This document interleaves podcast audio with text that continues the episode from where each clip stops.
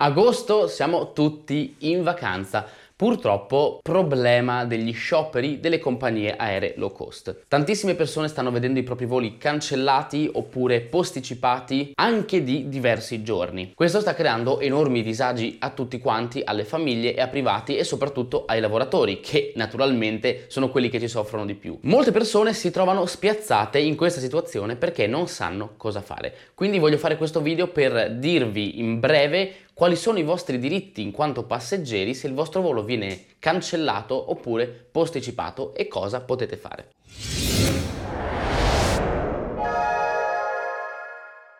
Ciao a tutti ragazzi, io sono Victor, sono un ingegnere aerospaziale e divulgatore scientifico e benvenuti in questo nuovo video. In questo video vi racconterò brevemente cosa fare in caso di cancellazione del vostro volo oppure di ritardo del volo stesso. Prima di cominciare però mi raccomando, se è la prima volta che capiti su questo canale non dimenticare di iscriverti e di attivare anche la campanella delle notifiche. In quanto passeggero in caso di cancellazione io ho dei diritti, quindi ho delle tutele. Se la compagnia aerea è basata nell'Unione Europea vige il regolamento UE 261. Questo regolamento si applica a voli interni all'Unione Europea gestiti sia da vettori comunitari che extracomunitari. Il vettore è la compagnia aerea che opera il volo. Si applica inoltre ai voli che arrivano nell'UE operati da un vettore comunitario e dai voli che partono dall'Unione Europea e arrivano al di fuori dell'Unione stessa. Ci sono tre livelli di tutela. In caso di cancellazione del nostro volo possiamo richiedere il rimborso o un volo alternativo. Nel caso in cui il volo cancellato sia un volo di connessione, quindi sia magari il secondo volo che dobbiamo prendere, possiamo chiedere un volo di ritorno verso il paese da cui siamo venuti. Facciamo un esempio: se parto da Roma, faccio scalo a Parigi e voglio atterrare a Londra, a Parigi scopro che il mio volo per Londra viene cancellato, ho il diritto di chiedere un volo di ritorno da Parigi verso Roma. La seconda tutela è che se sono bloccato in aeroporto ho diritto a chiedere l'assistenza della compagnia aerea. La compagnia aerea deve fornirci cibi e bevande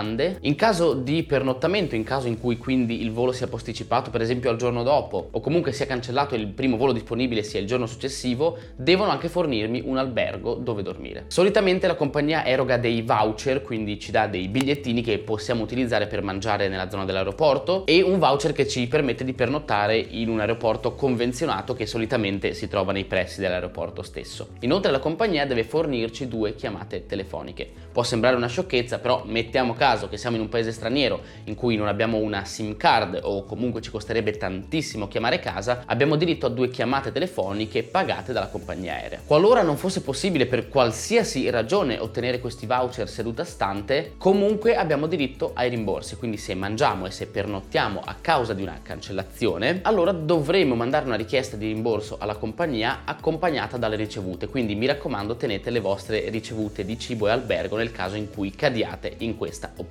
Inoltre, terza tutela, se siamo stati informati meno di 14 giorni prima dalla partenza della cancellazione, abbiamo anche diritto ad un risarcimento. A livello europeo il risarcimento ammonta in base alla distanza che il volo doveva percorrere. Quindi avrò diritto a 250 euro per passeggero per voli fino a 1500 km. Avrò diritto a 400 euro per voli da 1501 km a 3000 km e infine ho diritto a 600 euro per voli che vanno oltre i 3500 km. Ci sono poi 2 casi particolari. Se veniamo avvisati fra i 14 e i 7 giorni prima della partenza che il volo è stato cancellato, la compagnia può offrirci un volo alternativo che ci consenta di partire non oltre le 2 ore prima all'orario originale del volo previsto e che inoltre ci permette di arrivare a destinazione con meno di 4 ore di ritardo. Se lo fa, il risarcimento non ci è dovuto. Qualunque cosa cada al di fuori di questi canoni ci dà diritto ad un risarcimento. Inoltre il risarcimento non è dovuto anche in casi eccezionali, come per esempio dei problemi al sistema informatico, per esempio maltempo, un forte temporale che impedisce agli aerei di decollare per esempio,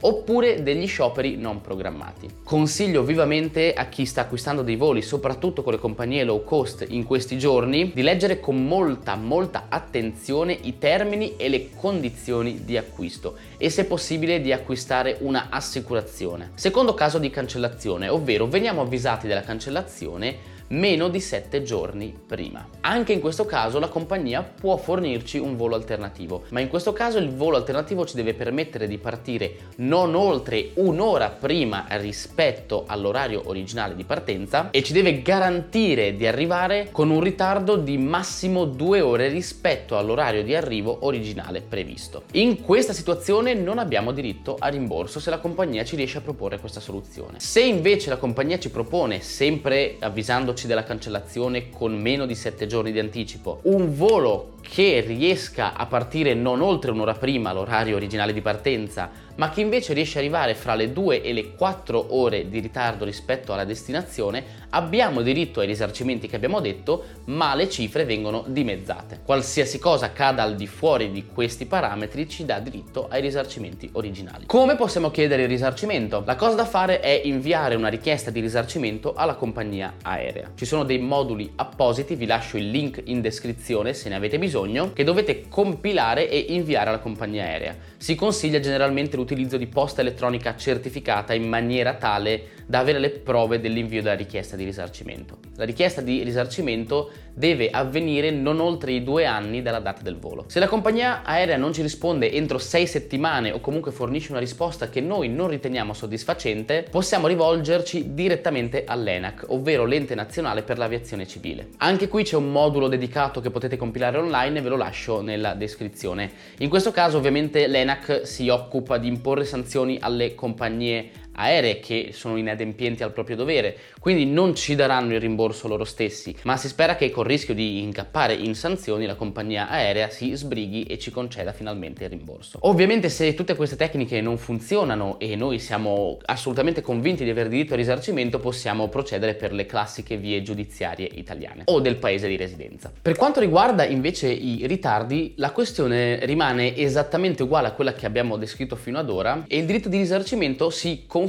dalle 3 ore di ritardo in su. Dopo le 5 ore di ritardo abbiamo inoltre il diritto di recedere completamente dal volo, chiedere il rimborso totale e pretendere anche un volo di ritorno verso il paese da cui siamo venuti se si tratta di uno scalo, o comunque il vettore è obbligato a fornirci il trasporto dall'aeroporto verso il punto di partenza dal quale siamo venuti. Questo per esempio in caso in cui l'aeroporto sia fuori mano rispetto alla città in cui viviamo e abbiamo dovuto fare per esempio dei tratti in bus, dei tratti in treno, dei tratti in macchina, eccetera eccetera. Fate molta attenzione soprattutto alle questioni cause eccezionali. Le cause eccezionali sono quelle cause che non possono essere evitate dalla compagnia aerea, come dicevamo prima, scioperi inaspettati, maltempo, strumentazioni che non funzionano, cose di questo genere. Però sta alla compagnia a dimostrare che queste sono state cause eccezionali inevitabili, perché qualora invece fosse dimostrato che la compagnia avrebbe potuto evitare il problema, allora comunque il diritto al risarcimento si applica e rimane. Bene ragazzi, questo video è concluso, spero veramente che vi sia stato tanto utile in questo periodo di incertezza, soprattutto con i viaggi. Spero comunque che non dobbiate mai utilizzarlo veramente e che le vostre vacanze vadano lisce come l'olio. Detto questo, se il video vi è piaciuto, come sempre lasciate un bel like e fatemi sapere cosa ne pensate nei commenti. Ovviamente se avete qualche domanda non esitate a farmela e cercherò di rispondere a tutti. Qua è Victor, passo e chiudo e noi ci vediamo la prossima settimana con un altro video. Ciao!